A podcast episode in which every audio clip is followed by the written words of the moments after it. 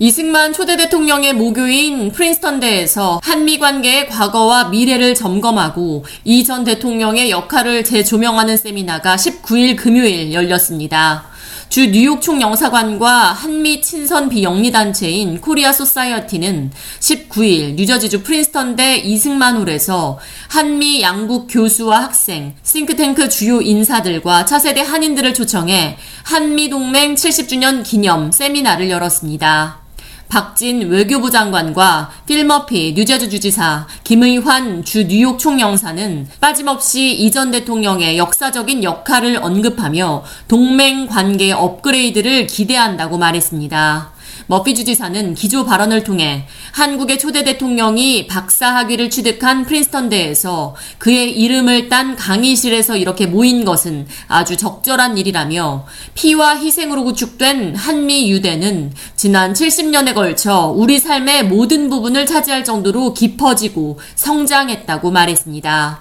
이어 지난달 윤석열 대통령의 백악관 국빈 만찬에 초청됐던 머피 주지사는 윤 대통령이 그렇게 노래를 잘할 줄 몰랐다. 있었다며 감격했다고 전했습니다.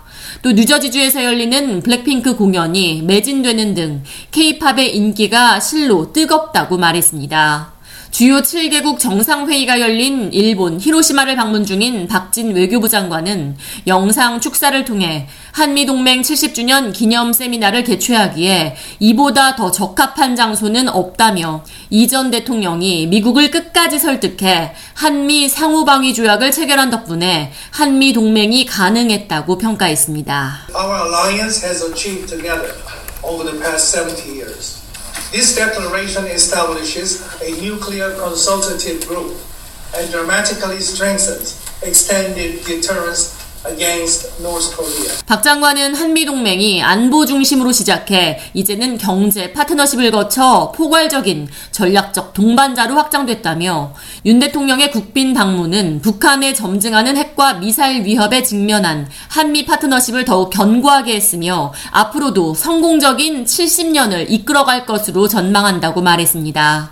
이날 세미나를 주최한 김 총영사는 한강의 기적 배경에 한미 상호방위 조약의 비준이 있다는 사실은 잘 알려져 있지 않다며 이 조약은 이승만 대통령이 이룬 외교적인 승리라며 이 전 대통령은 한미 동맹을 공동의 위협에 맞선 자유 세계의 공동 전선으로 승화시켰다고 강조했습니다. The greatness of the first president of Korea, Syngman Rhee. President Syngman Rhee was aware that communism is a terrifying ideological system that destroys human nature and causes the state to suppress and control people's free thoughts.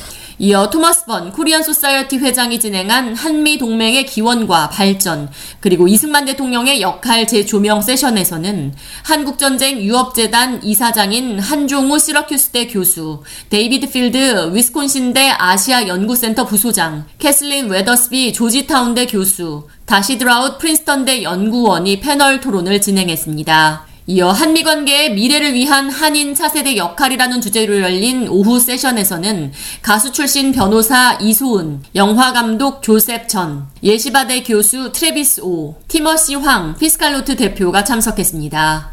부모를 따라 미국에 와 8살 때부터 10살 때까지 지냈다는 가수 출신 변호사 이소은 씨는 웨스트버지니아에서 자라났다고 말한 뒤 어린 시절에는 한국어를 강요하는 부모님이 싫었지만 지금 돌아보면 부모님이 한국인임을 잊지 않도록 한국어를 말하고 배우는 것을 장려하셨던 것을 감사하다고 말했습니다.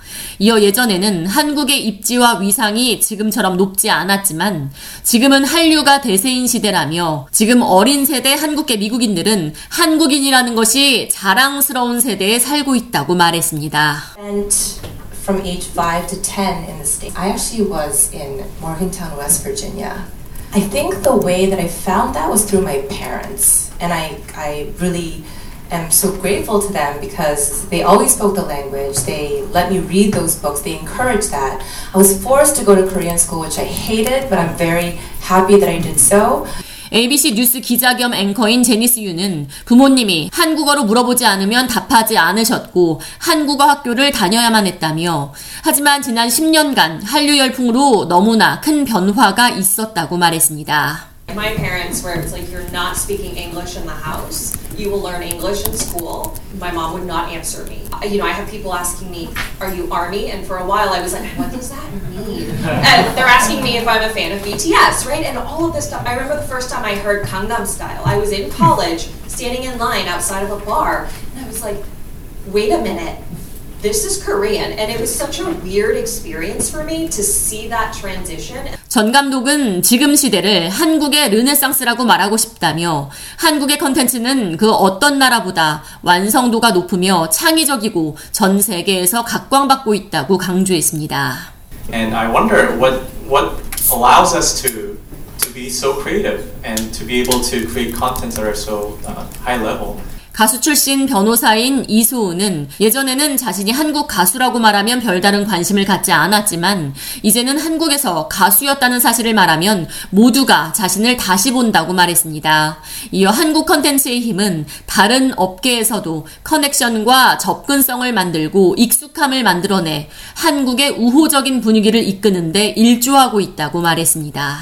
The power that comes from the you know the the fact that it's everywhere is the familiarity and how that familiarity trans it, it kind of leads the way to conversation and communication and like i said before i do think it it funnels through and it really affects other industries as well K 라디오 이하예입니다.